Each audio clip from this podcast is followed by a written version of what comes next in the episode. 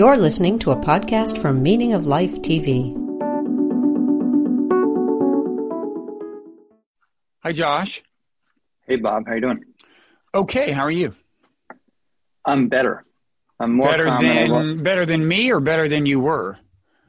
better than I was. Um, and you know, I didn't know whether to bring this up, but I heard in your conversation with recent conversation with Mickey Kaus that he was taking performance enhancing supplementation for the conversation. And I didn't want to show up empty handed. So the reason I'm feeling better is because I'm now taking L-theanine. Wait a second. Which- How do you spell that? I'm I'm I'm looking for any edge I can get. L theanine. T A L dash T H E A N I N E. I'm in. I'm in. Yeah. Should I should I swallow it or snort it? Um, swallow it to start and see how that goes. See- see if you want get, more if, you- if you don't get the results you're looking for, then you can grind it up and snort it. And and I will the- have a, a a needle handy just in case that doesn't work. So what is that like an amino acid or something? Good, good guess. It's an amino acid found in tea, tea leaves, and Hmm. uh, it has a calming without drowsy effect. So Okay. I'm well, much will, calmer. I'll give you a grade at the end. Uh, Yeah. I, I'll tell you how whether it, or not it's worked. Let me introduce us. I am uh, Robert Wright. Uh, this is the Wright Show, available on both streaming video and via audio podcast. You are Josh Summers. You've uh, had conversations with me before, including on the Wright Show per se, and then more recently, you've done a couple of things that are kind of in the twilight zone. We live streamed them on YouTube and put a couple of them in my audio podcast feed, but didn't um, didn't put them on the bloggingheads.tv website. Now, th- but this one will will uh, be available through all traditional vectors. And you are uh, well, you're a yoga teacher for one thing. You're a, something maybe of a mindfulness teacher, uh, inevitably, uh, but but more yoga guy. Anyway, we know each other through meditation circles, um, and we were kind of brought back in contact by the death of Michael Brooks, a mutual, uh, uh, uh, a good friend of yours, somebody who I knew somewhat and and had been friendly and collegial with, um, and uh, that led us ultimately to start talking about cognitive empathy, something I had been scheduled to talk with Michael about on his show before his extremely untimely death a couple of months ago. Um, and uh, so this is another in a series of conversations that will have at least something to do with cognitive empathy, by which I mean not emotional empathy, not feeling people's pain, but just trying to understand how they view the world. Um, this is uh, something that I claim could uh, solve many of the world's problems if more vigorously exercised by more people. Um, you you're a you're not a full blown skeptic about that, but you're not. I don't think you're fully on board as a member of my cognitive empathy cult. No, I think I'm more part. I mean, I'd be part of your tribeless tribe on that. I think it's more. Um, I think my my limitation is that I'm I'm kind of a case study of, of of the type that you you warn against. You know, I have I can I see myself get whipped up by certain narratives in the media um, or online, and I feel like my whole perspective on things gets gets pretty radically skewed at times, um, and then it takes me a while to claw back to a more sober look at things, um, and I and I, I do have to find myself coming to ways of employing cognitive empathy to do that. so Mhm. I um, you know, I, I might have some ideas of what gets in the way of cognitive empathy that differ from yours, but I think fundamentally I see that that is a fundament, a very important uh, piece in the equation or the prescription of of, of moving through the this moment. Yeah. Okay. So uh, we had thought we would try to find some practical applications of challenges to cognitive empathy. Um, and I, I think we also agreed uh, we want to talk about something that has a, in a way, I believe, a natural connection to this, which is social media, particularly the pernicious effects of social media. Both of us recently watched this Netflix documentary, The Social Dilemma, which is a, about, you know, the the much discussed downsides of social media. I'd say. Um, so maybe we should start out with what I concede is in many ways the biggest challenge to cognitive empathy that I've encountered in a long time, which is something that has followed uh, upon the death of Ruth Bader Ginsburg, and and that is the Republican plan to. Um, well, I don't even need to elaborate. Everybody knows what they're going to do. They're they're going to uh, to nominate and confirm a Supreme Court justice after having asserted back when the shoe was on the other foot that you should not do that in the final year of a presidential term or after the primaries have started or something, something that in theory would apply to the current case. And they are saying doesn't.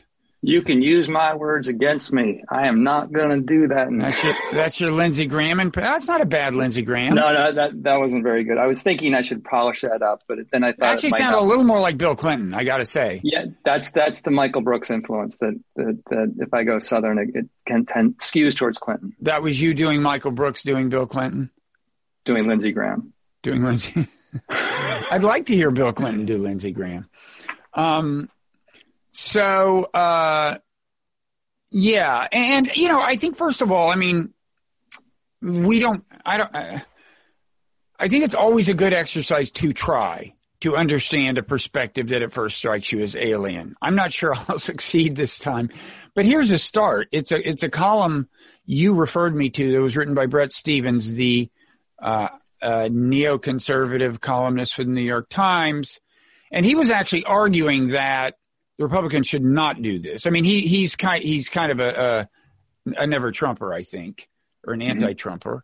Um, and but he began by conceding that he understood their own their pain. He said uh, this was a, a, a, kind of a mock um, a mock letter to Mitt Romney, whom he was encouraging to do what Romney wound up not doing, which was opposing this uh, he wanted him to oppose this Republican Republican maneuver.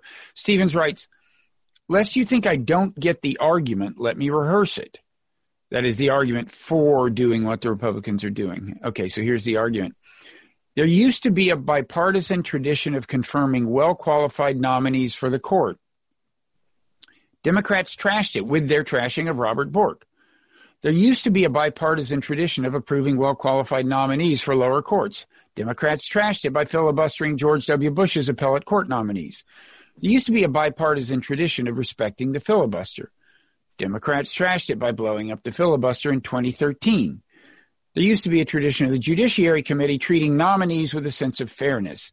Democrats trashed it when they used uncorroborated allegations to try to block and besmirch Brett Kavanaugh. Now, it's funny the way if if you're on the other side of an argument counter you cannot keep counter arguments from springing to mind right? They do it so naturally. Like on that last sentence uh, he said uh, when they used uncorroborated allegations to try to block uh, and besmirch brett kavanaugh i just thought well uncorroborated it was in the, it's in the nature of, of an allegation of rape that they're, the only witnesses are the accuser and the accused. I mean right. it's not like you can hope for I'm not saying that's worth dwelling on. I'm, I'm just saying that's a tribute to how automatically the kind of tribal mind springs to the defense of its tribe. Right. Yeah, I feel like I, that was like I was I was kind of nodding along. I'm like, oh, I can see that point. I can see that point. And then he got to the Kavanaugh thing. I was like, wait, hang on, that's not that's not totally right. Well, also it seemed kind of like double counting. He had already done Bork. I mean, it's like uh, it's like.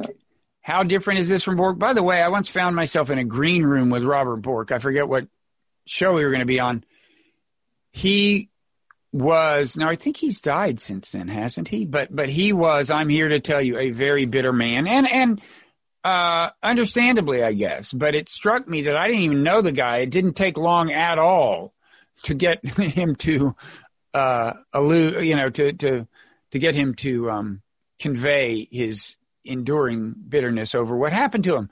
Um, and and you know, look, if I were on the verge of being on the Supreme Court and somebody denied it to me, I'd be a little annoyed too. But the um, so so the point is, they're seeing this as a slowly escalating arms race of right. norm violation.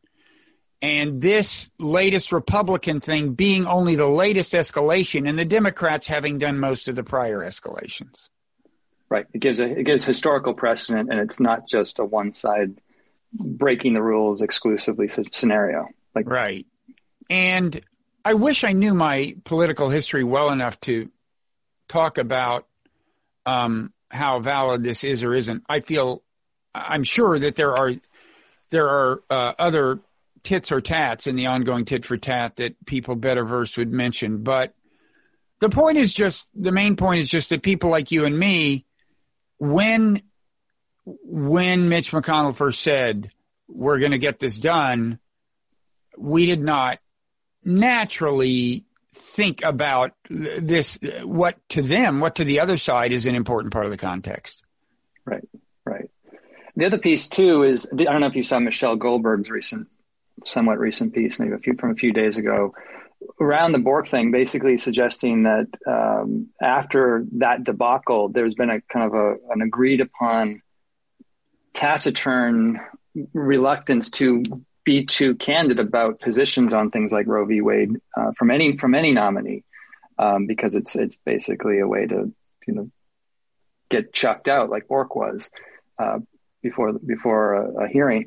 Um, and uh, but the, the, there's I think Senator Hawley, another Josh, is uh, saying that he will not confirm anyone if they, unless they are adamant and, and candidly against Roe v. Wade which she, she thought would actually play into the Democrats' hands in terms of uh, driving the, the differences to be to become more apparent or, or uh, uh, make it much clearer to the, to, to the electorate what's at what's at stake right now, rather than and keeping it quiet and, and, and not really sure what's going on. Yeah, um, I don't know. I mean, it's a political matter. I think most of the people who are highly motivated by this issue are probably going to vote in any event and already know who they're going to vote for. But I don't know. I'm not a, I'm not like an, an expert, um, political analyst.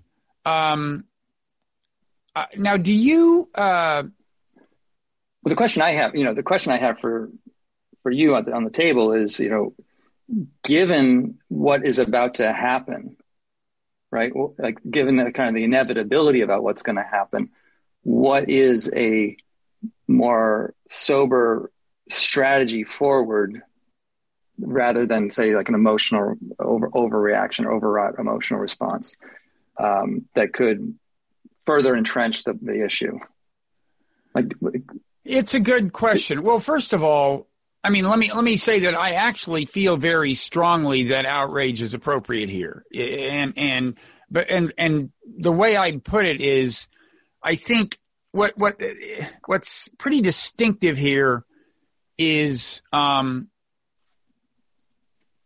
the combination of the blatantness of the hypocrisy. That is, right. you know, Lindsey Graham on tape again and again saying, you can use my words against me. Um, we will not do this in the last word, uh, in the last year of a Trump administration. Um, and now saying they'll do it the blatantness of the hypocrisy and the magnitude of the norm in question. The Supreme Court is a very important institution. It is the it is the court of last resort. Obviously, they may well decide uh, this election, and public belief in the integrity of the court and the validity of the court as a ruling body is critical for that reason. They dec- they decided, in effect, uh, you know, their ruling settled the the 2000 election. So. Mm-hmm you know, and if there's too much cynicism about the court, your your country's in in deep trouble. And so I, I, I think that's why outrage is is important. They, they are, you know, to um, is because this really, really, really matters. The hypocrisy is really, really blatant, uh, and so there. Now, what is the the value of not getting overwrought about it, not not overreacting to it. I have to admit, first of all, sometimes I have an easier time answering that question than others.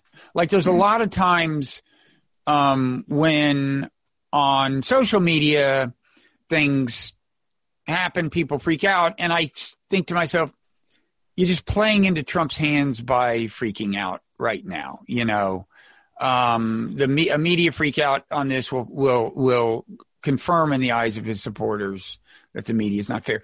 This is more challenging um, because for one thing, I don't think so many people on the other side, on the on the Trump or Republican side of this argument, are going to have a huge amount of trouble understanding what the basic objection here is. It does kind of seem like you guys said, you know, uh, four years ago that this was the rule and now you're changing it. Um, but uh, I, I do think in this case there is a there is a danger of runaway retaliation. Like a lot of people are saying, well, in return for this, um, we should pack the Supreme Court. That is assuming Biden wins, which I'm not assuming. But assuming Biden wins and you have a, uh, Democrats controlling Congress, you expand the Supreme Court, uh, you know, add a couple of Democratic appointees, you're in business again. Well, obviously, the danger there is once that's a norm, it just right. the, the, court just keeps growing.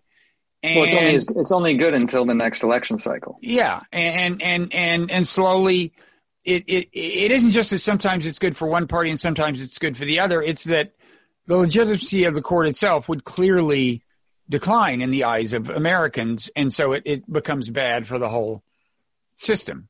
Unless you think, you know, we need, uh, upheaval, we, or, you know, revolution or something. And so you need to heighten the contradictions.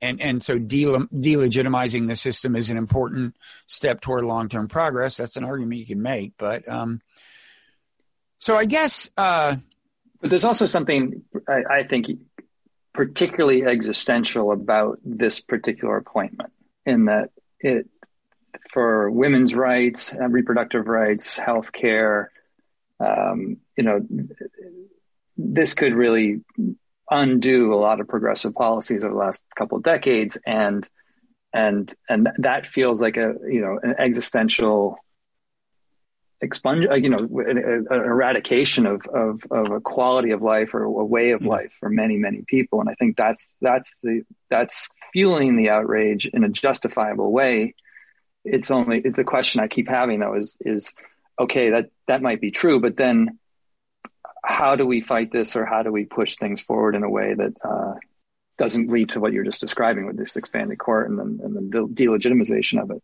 Yeah. Now, if you wanted to, if progressives wanted to be somewhat consoled about specific issues, I guess I would say, you know, there are people um, and I actually think Ruth Bader Ginsburg had some sentiments of this kind, although I haven't I haven't done my homework. I'm not clear exactly the nature of the sentiments, but there are people who think uh, that we'd be better off if the whole abortion issue were handled legislatively. I mean, obviously there are conservatives who feel that, but there are liberals. I mean, first of all, there are liberals who think Roe was not uh, uh,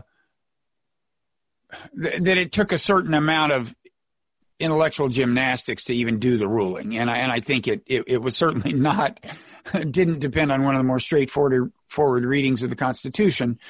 Um, but then there are people who think, leaving aside its merits as a judicial ruling, um, it's just healthier if you work through the legislative process to uh, to to get abortion rights or whatever you want. The now, I think healthier. The, healthier. Say a little more of that. Healthier in what sense?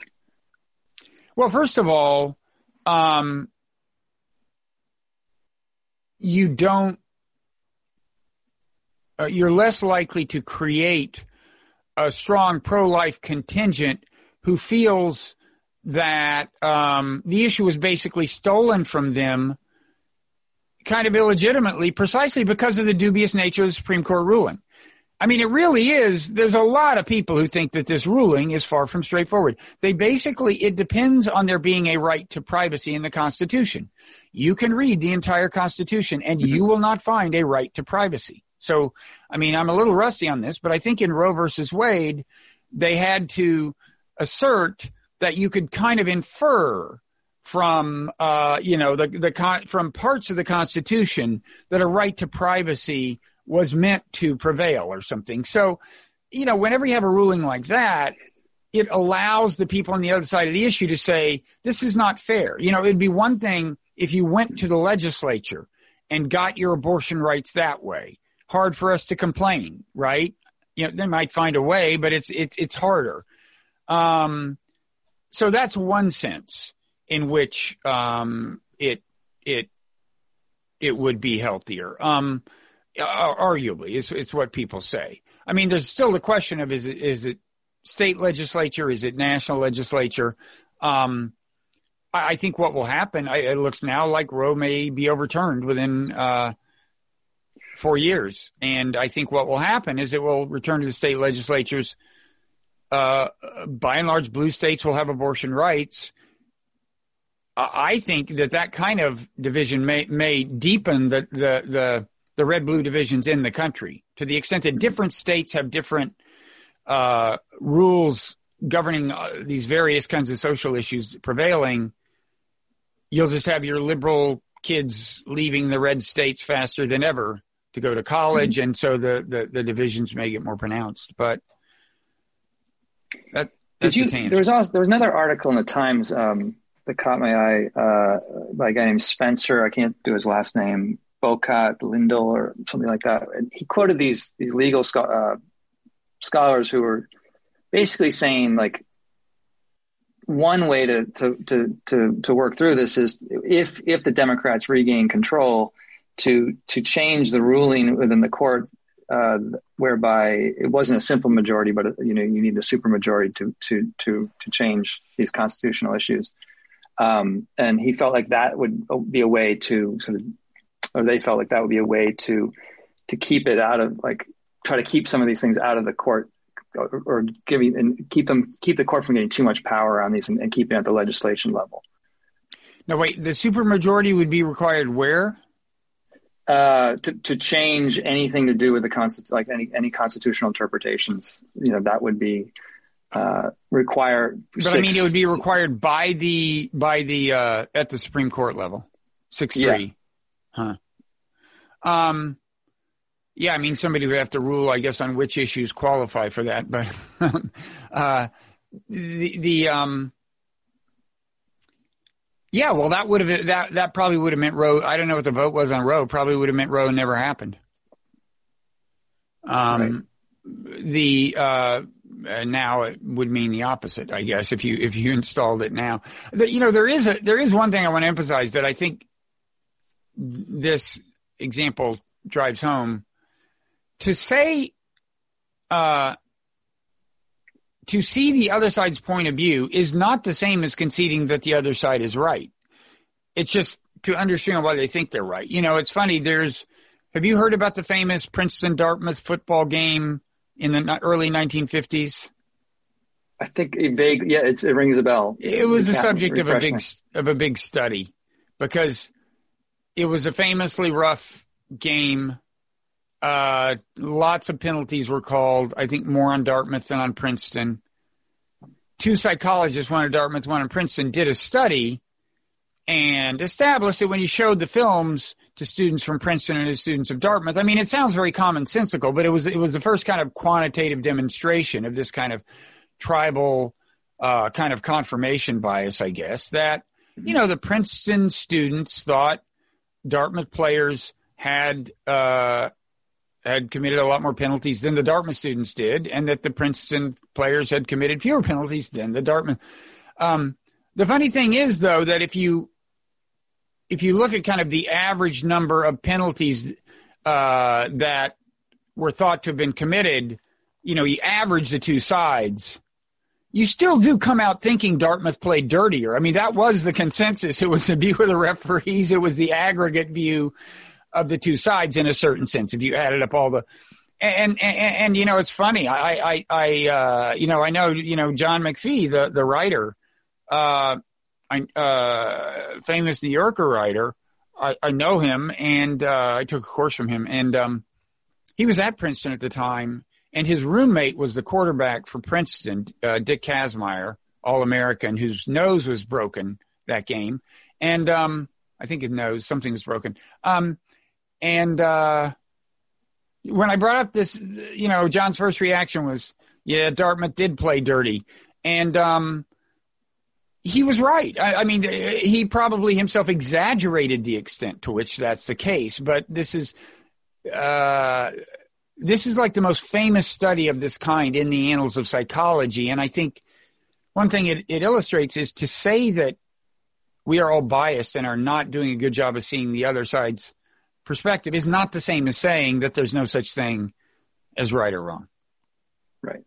There, it's, it's not an even even thing, and yeah. Know, um, well, that's that's sort of the keeps coming up in many of the conversations I'm having with friends around you know what what's going on right now, and uh, one friend I was speaking to was basically saying, look, what what the Republicans did in 2016 was, you know, not right, not good, but for us to block, I mean, they, they for us to block them now is also not would not be right in terms of the what the Constitution dictates, and we should we should play, go high in a certain sense. We should try to play it high. And play do what we can within the Constitution, play by the rules to win that way, um, rather than kind of stooping to to that level and and but, but then again it's like the outrage of of the existential issue it's like well it's how much can you play by the rules if the other team is is willing to transgress those rules so frequently yeah, and it's a t- it's ultimately a tough question. I mean, today's big story. I haven't even had time to look at it, but uh, it's this Atlantic cover story by Bart Gellman, who won the Pulitzer Prize for his Edward Snowden stuff for the Washington Post, and um, he uh, he's saying that the Republicans are planning to get, I guess, state legislatures to to basically get the state electors, the ones who populate the electoral college, to defy, in some cases, the popular vote in the state, which would be, I guess, technically legal, but the violation of a major, major norm. It has just come to be agreed that that the electors go to the the winner of the popular vote in your state, and um, that would be a different kind of challenge. That that's uh, that's it. Yeah. And these all feel like over the cliff challenges. Yeah, yeah, they really the, do.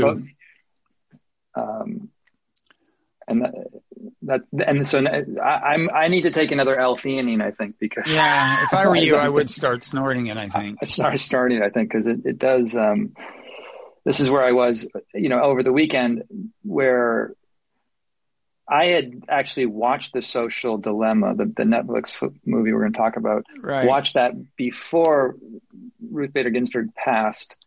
And, you know, when she passed, it just, like, as I said to you on offline, it was like, it just felt like this major keystone of the foundation of everything that was holding us together just, just, just slid, slid off the cliff. And, uh, you know, and, and there was this sort of in- feeling of things crumbling under your feet as it was going on. Right. Um, and you said you said you had said you'd be able to talk me down. Um, well, so I far, said I, I, what I had said. I think is that I'd be able to talk you down from your. I did. I, I wait. I make no promises. No, but but I think to the extent that I expressed hope that I could do that, it was about your reaction to the movie The Social Dilemma, probably. And we say we've called it both documentary and a movie. It's kind of both. It's mainly a documentary. It's mainly getting people who have worked at Silicon Valley companies like Facebook and Google to tell you how horrible things are, how destructive. There's there it is. That Speak was uh, that was what happens right, when you right say Google and it sounds like you said hey or okay before the word Google. Um, the um, uh, where were we? Oh yeah, so so people who work at these companies telling you how bad things are. Most of it was stuff I had heard, right? I mean, were there uh, there were there any true revelations for you? It was a you know. Nothing, nothing was terribly new. It was just more the comprehensive picture of it all together when I watched it that that gave me this very uncomfortable feeling that not only I had been bamboozled myself, but I was, you know, coming conscious of my own hacked addiction to these things, um, and and and it just it was a, a very uncomfortable, it was a nauseating feeling in a way that that uh, what was the most alarming mind... or what were some uh, alarming because they talked about various aspects of this okay they're addictive. Uh, they they're bad. They can be bad for the psychology of adolescents who, if their stuff doesn't get liked. Um, they yeah. I, I, mean, I was aware of the, the addictive side and, and you know how much they they hack to make ha- hack the, the, the dopamine um, feedback loop where you see something you like, you get a or you get a like and the dopamine reinforcement. I knew all about that. I think the thing that and maybe they overplayed this in the movie, but the the algorithmic way that that they were just these programs try to figure out and anticipate precisely the kind of content that will get you further hooked. I mean, it's like it's the it's the um, if a slot machine is coke, then you know the, yeah. the, the, the social media stuff is is more in the in the realm of crystal meth. Yeah. Uh, wait, remind me which is more insidious. oh, I haven't done neither. I think it's crystal meth that's more insidious. It's, okay, has much more addictive I, I, actually, I think it just may be cheaper, and so more of a problem for that reason. But whatever. The the um uh. Which brings us back to Mickey. We should emphasize that he was not doing illegal performance enhancing drug. He, he, it was kind of a joke. It was Sudafed, but right. Sudafed is the stuff that in a bathroom meth lab you would you you could use to make actual amphetamine. Um, the uh, yeah, the I mean there were two things that got my attention. One was this good metaphor for um, what they do. One of these Silicon Valley former executives said, "It's like what the algorithms do." is try to find the rabbit hole that's closest to your interests or closest to your inclinations or closest to one of your weaknesses you know, and then drag you down. It's like, it's like I was once on YouTube and it's like, uh, they, they advertised some baseball game where a fight broke out. Well, who doesn't want to see a fight break out in a baseball game? I clicked, I watched it, and the next time I'm there, it's like all I'm being offered almost, or at least a, a an increased percentage of what I'm being offered is violent content, including at athletic events. Mm-hmm. And that in conjunction with I mean, I mean, the, the, the substantive point that I hadn't quite grasped was that the way these algorithms work, if, if they find that you are inclined toward any kind of conspiracy theory, they will show you other kinds of conspiracy theories. So they find people who are generally inclined to conspiracy theories and just try to draw them into the various theories. And, and I don't even know that that was written into the algorithms per se. It may just be an algorithm that says, well, find other people who liked this video and see what else they like and show the person the other videos they like. That alone will do this. Mm-hmm. Um, but that, those are, to me, those were two new things, kind of one a metaphor and one an actual property that was scary. Yeah. And, and it, I think, you know, to put it in context with our conversations, it the the whole thesis seemed to just underline in in big sharpie black ink the the the the the conditions that are continually driving people's ability to have a a conversation because of the, of the polarization of view. Like you just get you're getting just siloed uh, by these algorithms and and and getting into your own Facebook echo chamber in a way. Um, but you know, I I did come across some criticism of the movie that I think is worth mentioning, which is that um, the, the, movie, the thesis is basically it's like the algorithmic, profit-driven social networks that are the, the, at the root of our civil discourse in a way.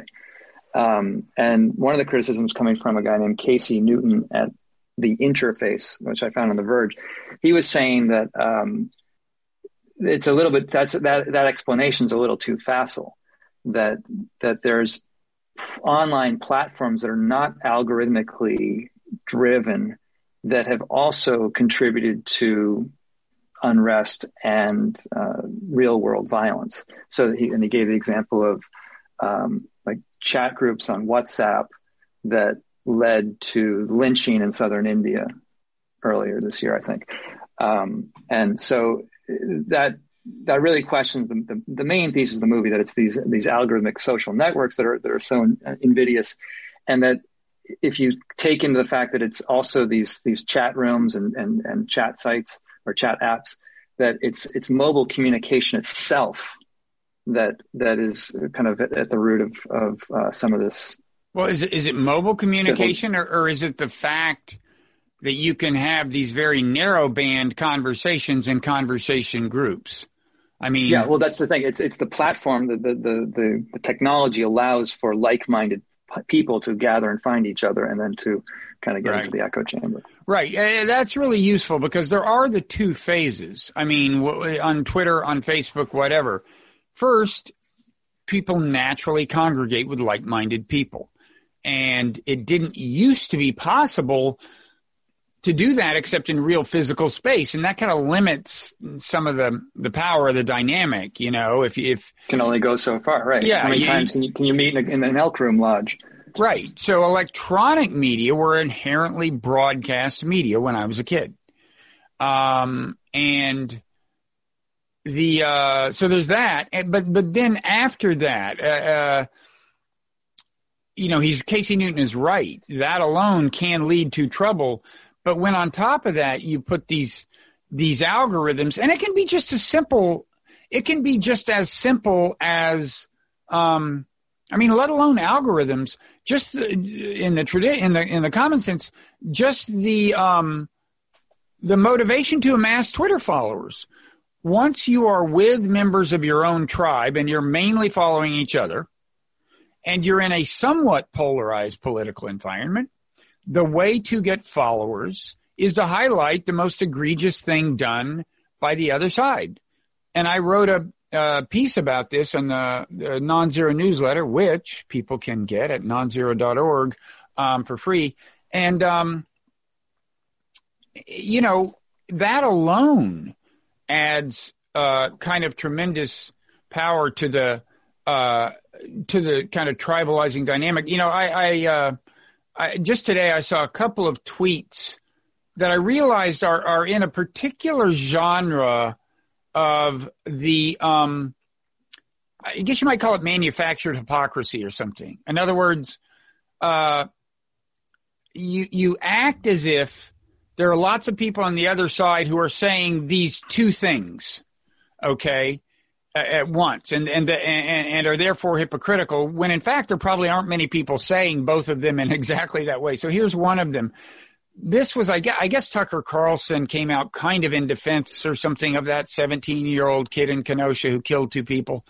Um, I assume he said, well, it was self defense or something. Who knows? But so, uh, this person on Twitter brings Trayvon Martin into it and says, a black 13 year old with a bag of Skittles is an obvious threat but a white 17 year old with a semi automatic weapon is just a kid playing cops and robbers.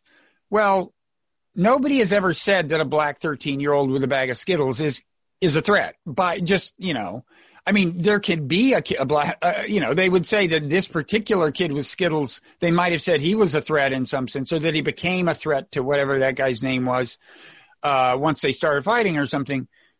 But nobody has ever said that any black kid with, with, Skittles is a threat. Okay, and now, granted, maybe not many people reading it would would be that literal minded about it. Um, but there's also the fact that we didn't even know how many people are defending both Trayvon Martin and the 17 year old. I, I, mean, both uh, the guy who killed Trayvon Martin and, and the 17 year old. Uh, so that, but, but that's an example of a follower getter, right? It's like. Mm-hmm it, maybe that's not the most horrible imagined hypocrisy in the world or manufactured hypocrisy, but um, but if you did did it more egregiously and more dishonestly, it would still get you followers in this environment. Right. That's the calculus of the attention economy in a way. Yeah. Right. If you're if you're gonna if you're gonna play that game, you gotta you gotta ratchet up the uh, the outrage and the, yeah. the the the very things you're describing. It's it's yeah, and and that's what gets rewarded. Yeah, and, and that and that doesn't even involve any fancy algorithms. Then when when you do throw in an algorithm that, that maximizes engagement, just a simple one like oh, if this tweet is getting a lot of likes and retweets, let's show it to a bunch more people. Then the dynamic is just is just amplified.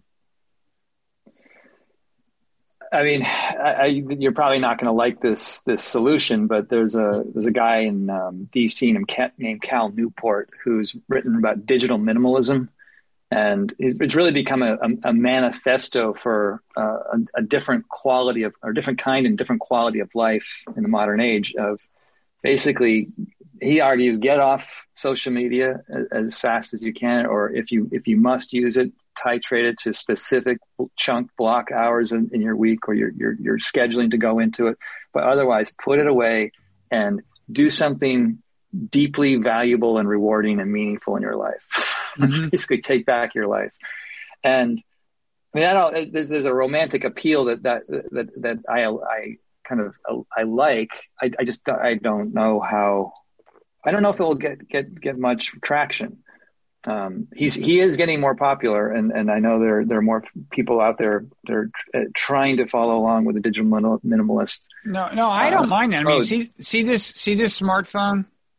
Mm-hmm. First of all, it's a Huawei smartphone, so take that, Donald Trump. I bought it a few months ago, and I have not put Twitter on it yet. Now, my old smartphone was still working, and it has Twitter on it, and so if I really need to go somewhere where I'm going to have Twitter, I can I can take that, but this is significantly cut down on the time I spend on Twitter, and I don't. That has pros and cons. I don't think it's a bad thing.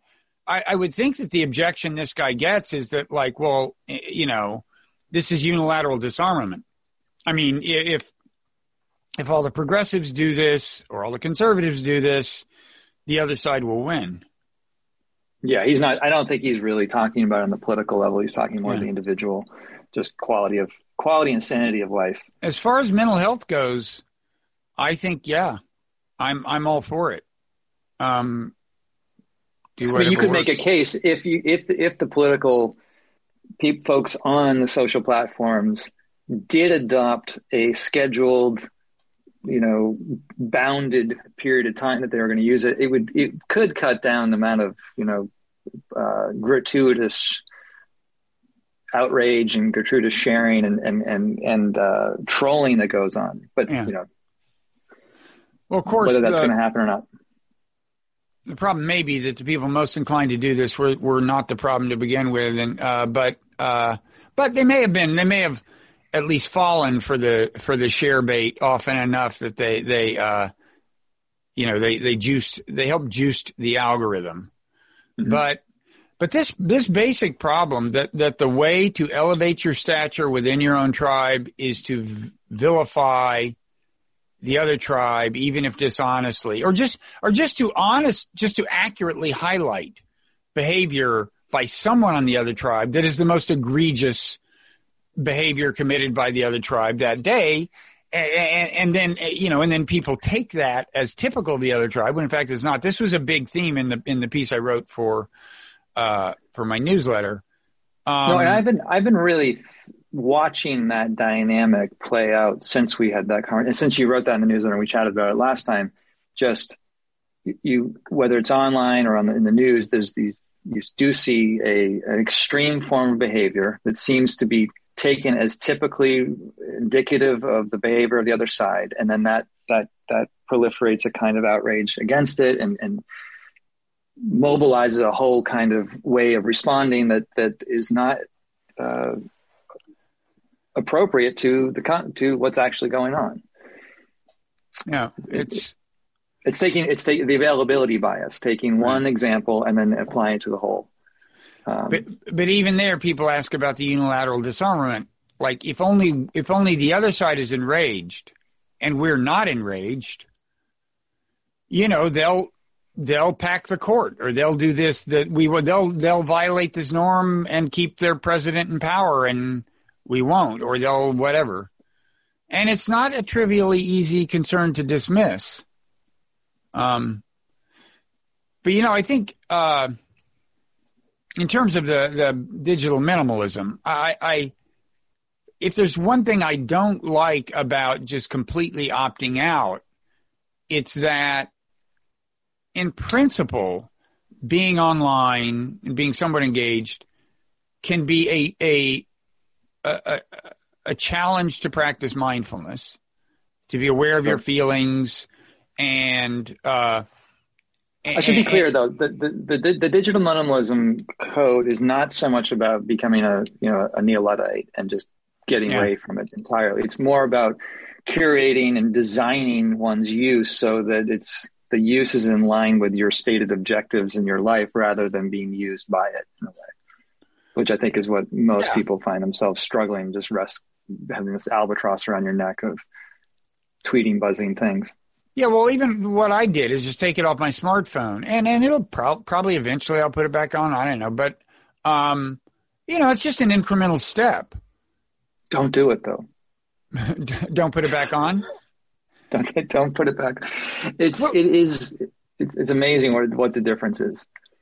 But it is it's it's a tough question because uh, if you want to, if you believe in your values and you want to advance them on Twitter, you need followers.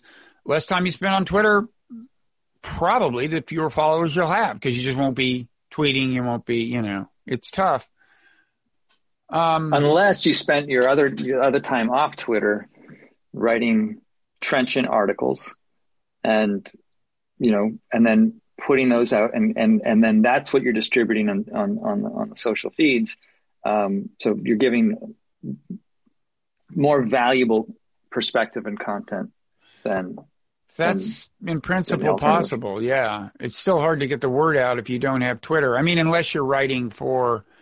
Well, you can uh, stay on Twitter. I'm not saying get off yeah. it. I'm just saying titrate a little bit. But, but I mean, um, the bigger following you have, the better off you are. But, but, but I do think uh, there is the thing I started to allude to. There's just the, the, the challenge of being mindful while on social media. Like you see something, you're tempted to share it or, wh- or whatever your reaction is, observe your reaction before doing anything. Observe what feelings are aroused. Ask yourself if they should, uh, if you want them to be your guide. Um, that if, if if you can meet that challenge, then I think you can both preserve your mental health on social media and be a constructive player on social media. You'll be better able to engage people from the other tribe in ways that do not further inflame them. And in fact, maybe even uh, give them some reason to believe that uh, who would have guessed, but people in your own tribe are not all horrible. And that's progress. But it's hard. Yeah, I think it's really, and I think the design of it all it makes it especially hard. There's just uh, the lack of context for everything there you know, whether it's human context of tone, facial expression, um, or or historical context or situational context, and then the the juxtaposition of the, the motley kind of randomness of what's getting sent at you. I think just in a way starts to di- di- diminish or destabilize an ability to have that mindful perspective. Yeah there's also choosing your feed. Like, who are you going to include in your, you know, who do you want to follow? Who do you want to um, unfollow or mute? Um, and and that's uh, you know you you can make various arguments for various feed compositions, but um, you know it can be helpful to exclude the most the worst kind of trolls and grifters in your own tribe. I think. Um, yeah. And and maybe include people from the other tribe, including both some calm, reasonable people who won't drive you nuts, but also it's it's maybe good to keep up with what the trolls are doing. I don't know. Um, this question will sound a little overblown, I think, uh, but it, it, after watching that movie and and thinking about it, um, I had the feeling that we're, we're all kind of complicit in this horrible experiment that's ruining the fabric of society. And that if we imagine, I want to pose you a question. If we imagine 20, 30, 40, 50 years from now, when the histories have been written about this time and, and, and we look back at what this technology, whether it's the social networks or the, or the devices themselves, what this technology has done and changed in terms of human interaction and, and discussion and, and conversation um, do you have any? Do, would you have any predictions about what those histories might say? You know, is, and and this is where it's overblown. Is it is it is it at all analogous to say a German who might have said in you know 1930 or 40, 39, 40, I didn't know what was going on at Dachau or, or, or Auschwitz. I didn't know. Uh, well, let's see. You'll have to flesh I, that I, out a little. I mean, what would be the the analog of of the concentration camps right now? I mean, right now, I don't think there's anything like that going on in America. No, um, there's not necessarily that, but but in terms of the devastation, the, the, like the degradation of the fabric of what holds us together, right? It, we're all we're all users. We're all kind of noddingly nodding along with it. We're even if we don't like it, we're still on there. We're begrudgingly doing it and we're contributing to this right. this I this see. space this space that is that is just under undermining everything.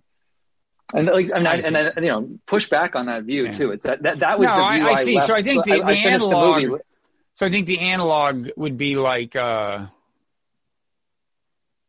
somebody in the 30s in Germany saying well yeah I can uh, yeah it bothered me that uh, Jewish merchants were mm, XYZ, whatever they were supposedly doing.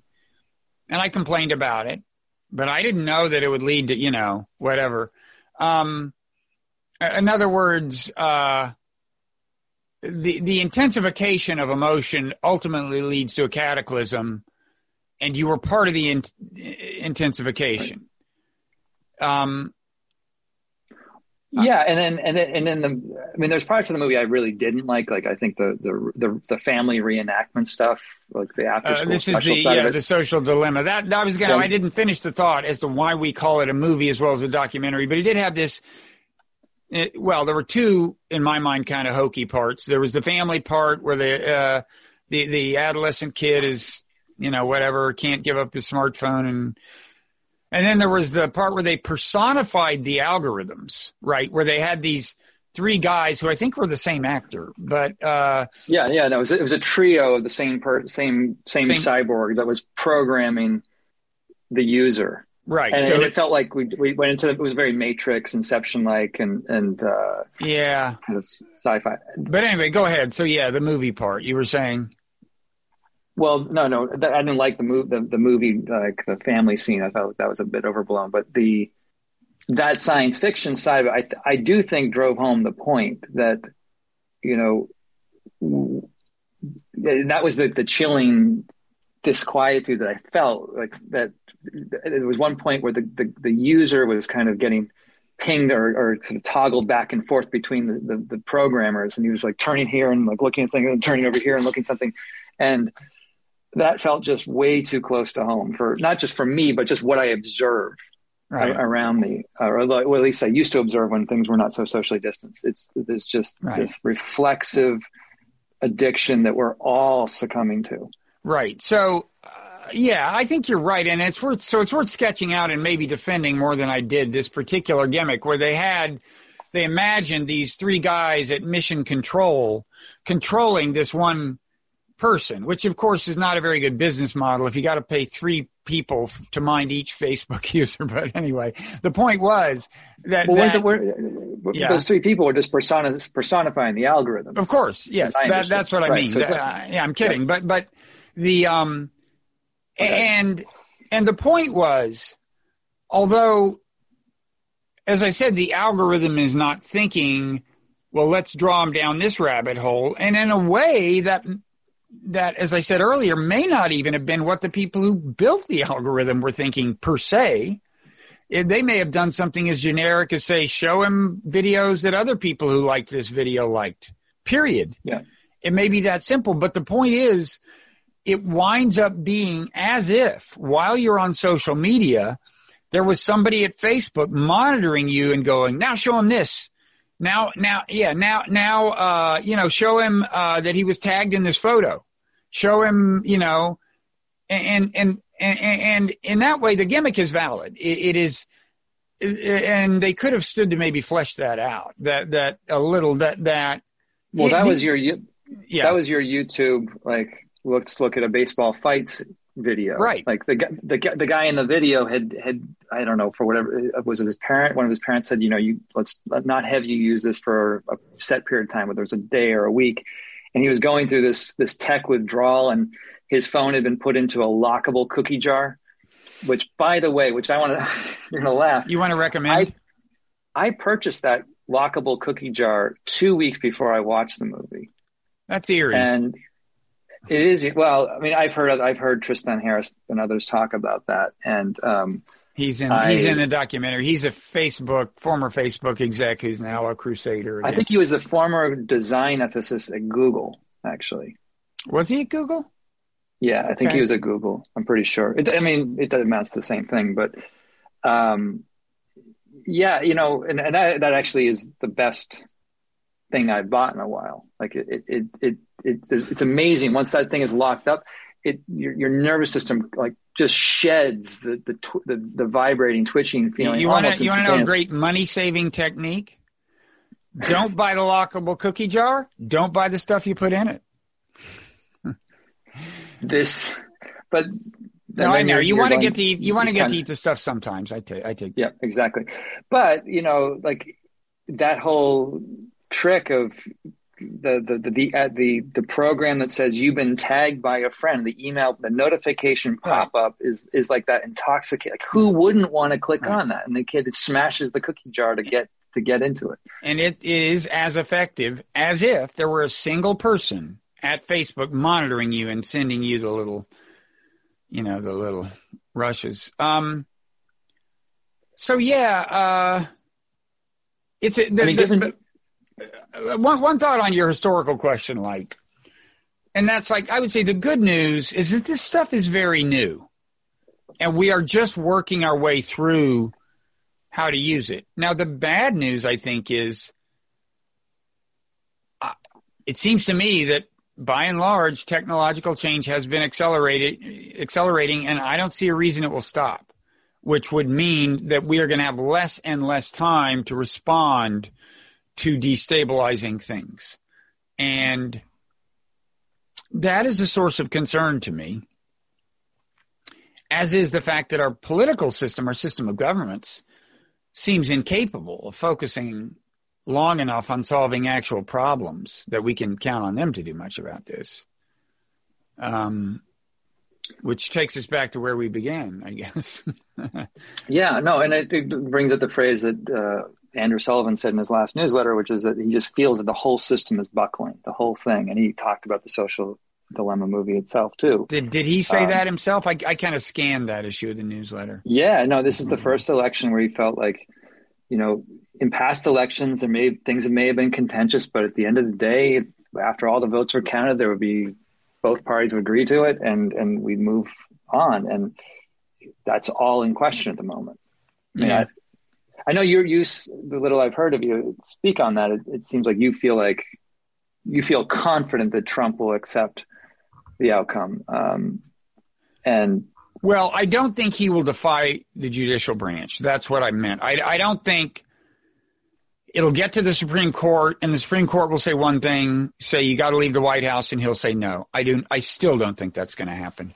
Now the the story in the Atlantic about uh, I guess I haven't even read it, but I think it's about what state legislatures could do with respect to the electoral college.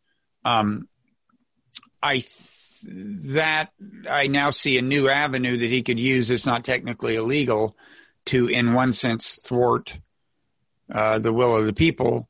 But I do think, yes, he, he's not going to say, screw you, Supreme Court. I ain't going. I, I, I absolutely, I feel I can guarantee you that that's not going to happen.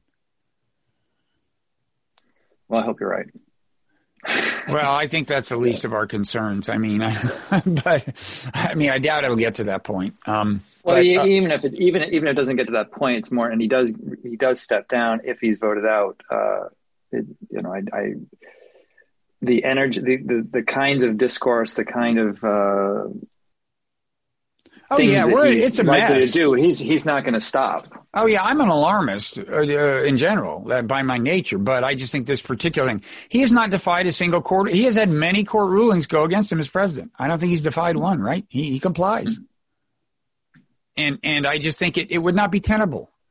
I, I just you would not you would not have the support of uh all kinds of relevant people, including probably uh, the chairman of the Joint Chiefs of Staff, if it came to that. So, so let's let's maybe tack uh, towards.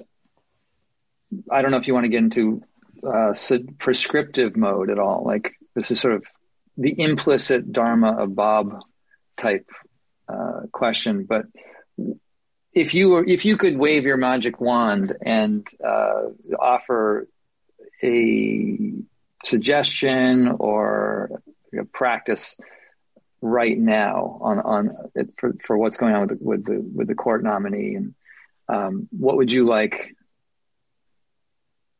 the the the progressive side to or the left side to to do in a way that that wouldn't inflame or won't wouldn't create blowback that would further entrench the very issue that we're dealing the problem we're dealing with oh you know i'm not uh i'm not sure i have a, a game plan i mean i do think you know uh, the, the business of retaliating with norm violations uh of comparable magnitude, like packing the court, um, I'd say, you know, there, there is a place in, in deterrence for credibly threatening a nuclear option.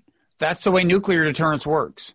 We tell, we told the Russians Moscow will go if New York goes and vice versa and no nuclear war happened. So I could see kind of, you know, if you could make that as a credible threat somehow, but I don't think that's just possible in the nature of things. I mean, it, there's no, uh, well, does so that I, bluster of we're going to expand the court, does like from Schumer, does that even, I mean, does that even rattle McConnell's cage? Or does he just say, oh, no, I don't think it. so. Because first of all, I think Trump is the key guy, and he's. I suspect he's thinking about this strictly in terms of electoral politics. I'm sure he's convinced that this will help him in the election. And that's it. That's the end of the story. He's not, Trump doesn't care about the Republic. I mean, he doesn't care about anything except how much attention he's getting and how much stature and power and money he has. Well, I guess that's part of the question is do you, you know, do you feel that focusing on the court issue is wise at the, like does does does the election become about the court or does it become about say the pandemic or his like Trump's handling of the pandemic and and and and what that has caused? I mean if if Trump's able to swing the narrative to be about the court pick just like if he was able to swing it to be about uh, you know law and order I would think that that is uh, not such a good thing for for anyone that wants to see him out. Uh, well, I think there's a limited number of people he's playing to on this. It's not like that's what it will be. The whole election will be a referendum on. But I, I mean, I guess one piece of advice is worry about the things you can do something about, and a certain number of these things, you know, um, I, I don't know. I mean, it, it's he's going to do this. They're going to do this, and um, yeah.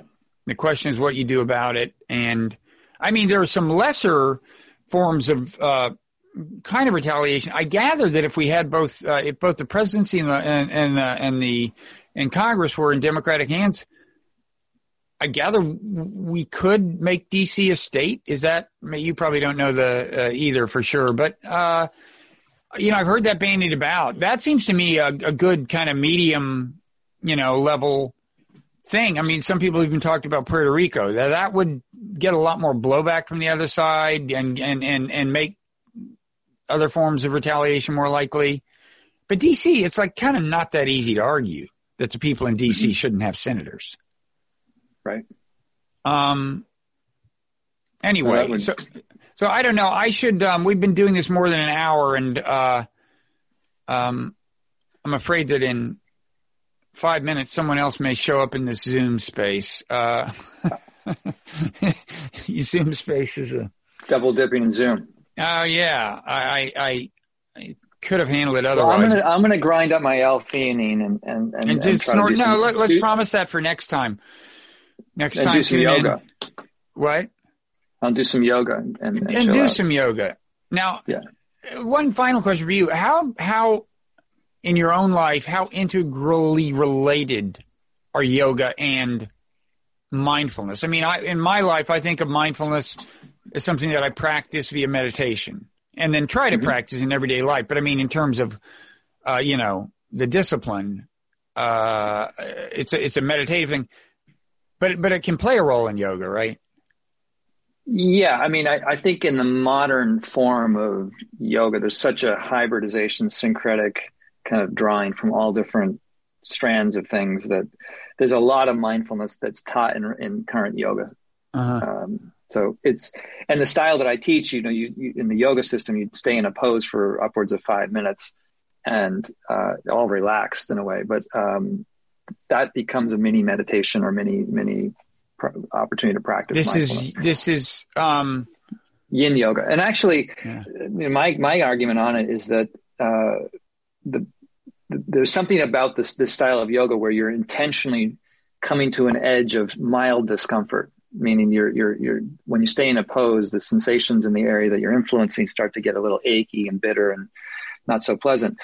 Now you're meant to tolerate that, and and I think when working with that achiness, you start to you can start to see very clearly, just as you would in, on your meditation cushion, the the differentiation between the, the your experience on the level of sensation and then the level of your of your experience of mental reaction reaction to it, and that gives you, I think, a, a greater perspective on how the conditionality between physical sensation and the the emotional reactions that, that blow up in response to them, and and you can start to uh, you know recognize those patterns with with more more speed.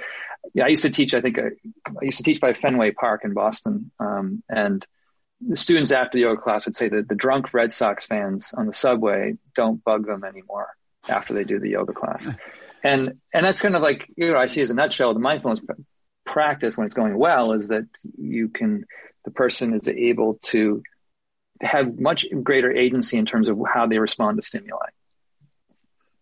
Well, that's comes in handy on social media. So maybe we'll um, maybe next time we'll talk more about that side of things. Um, uh, maybe talk a little yoga and uh, other other other get into other things that that mindfulness naturally leads to, or that the subject of mindfulness uh, naturally leads to. Um, so yeah, and then we and sure. yeah. I was just going to say, yeah. I mean, I, I, I, I, I in, in theory, love the idea of mindfulness being an antidote to emotional reaction or overreaction on the public sphere and promoting greater um, ability to to cognitively empathize. Um, I feel like I'm a bad I'm a bad example. in a way. I mean, I'm, I'm a failed a failed case um, in many respects, but um, yeah, I would we could definitely look into that more. Okay, well, keep track of the your failures and uh, things that, and things you see on social media that make you fail or that are challenging, and we can talk about them next time. And I, maybe this is a carrot I'll dangle. I, I did have an encounter with my my neighbor and the white dog. ah, the little so white- so veteran white dog. listeners and watchers will remember. They'll definitely be on the edge of their seat waiting for the next. Yeah, they'll, they'll send their like three weeks rough. No, it was maybe the week after Michael Brooks died. I I left my door and Yeah. and and this little white dog that's always off leash attack came out and gave us an earful. Gave myself my dog and myself an earful, and I proceeded to um go apoplectic on them. And then we talked about how you might conceivably have exercised mindfulness and or cognitive empathy, but don't tell them how you did. We will find out on the next episode. Stay- so so thank you, Josh, and we Thanks, will Bob. Good talk. see you again. Okay. Stay calm.